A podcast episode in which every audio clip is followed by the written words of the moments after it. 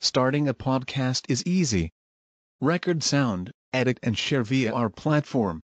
Anchor is the easiest way to create podcasts, Spotify's offering to you. Distribute your podcasts to the most popular listening platforms, including Spotify, Apple Podcasts, Google Podcasts, and more, with just one tap. Download the free app to start your podcast with the versatile platform from Anchor. Thank you.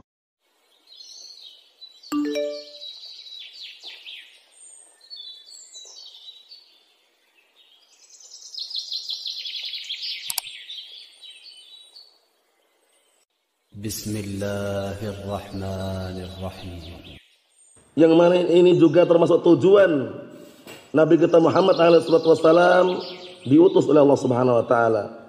Allah taala menyatakan, "Wa ma arsalnaka illa rahmatan lil alamin." Dan tidaklah aku diutus dan tidak kami mengutus engkau wahai Muhammad melainkan sebagai rahmat bentuk kasih sayang terhadap alam semesta.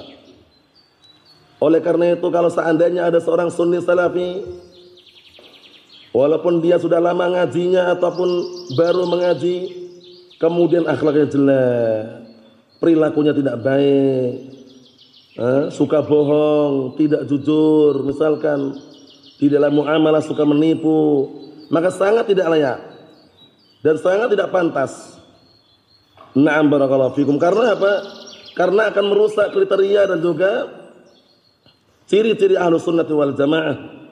Karena ahlu sunnati wal jamaah mereka adalah orang-orang yang berlomba-lomba untuk menuju kepada kebaikan. Jujur dalam berucap.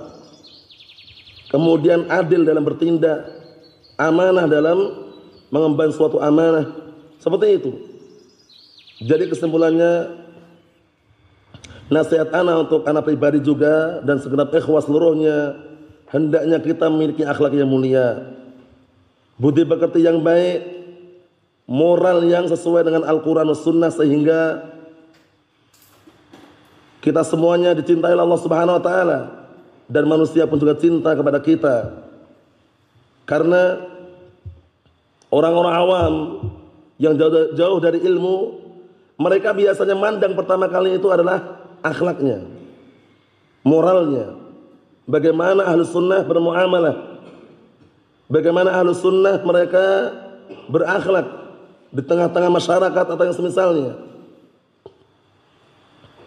Kemudian perlu diketahui juga ucapan bahwasanya berakhlak kepada Allah Taala lebih utama benar. Kita berakhlak kepada Allah Taala lebih utama. Namun seharusnya kalau orang sudah berakhlak kepada Allah Subhanahu Wa Taala hendaknya juga berakhlak kepada manusia. Karena ketika dia bisa berakhlak, berbuat baik, berbudi pekerti dengan baik terhadap manusia, berarti dia telah berhasil berakhlak kepada Allah Subhanahu wa taala. Karena seorang muslim yang sejati adalah orang yang bisa menjaga lisan dan tangannya untuk tidak mengganggu manusia. Datang dalam hadis yang sahih Nabi kita Muhammad SAW beliau mengatakan al muslimu man salimal muslimuna min lisanihi wa yadih.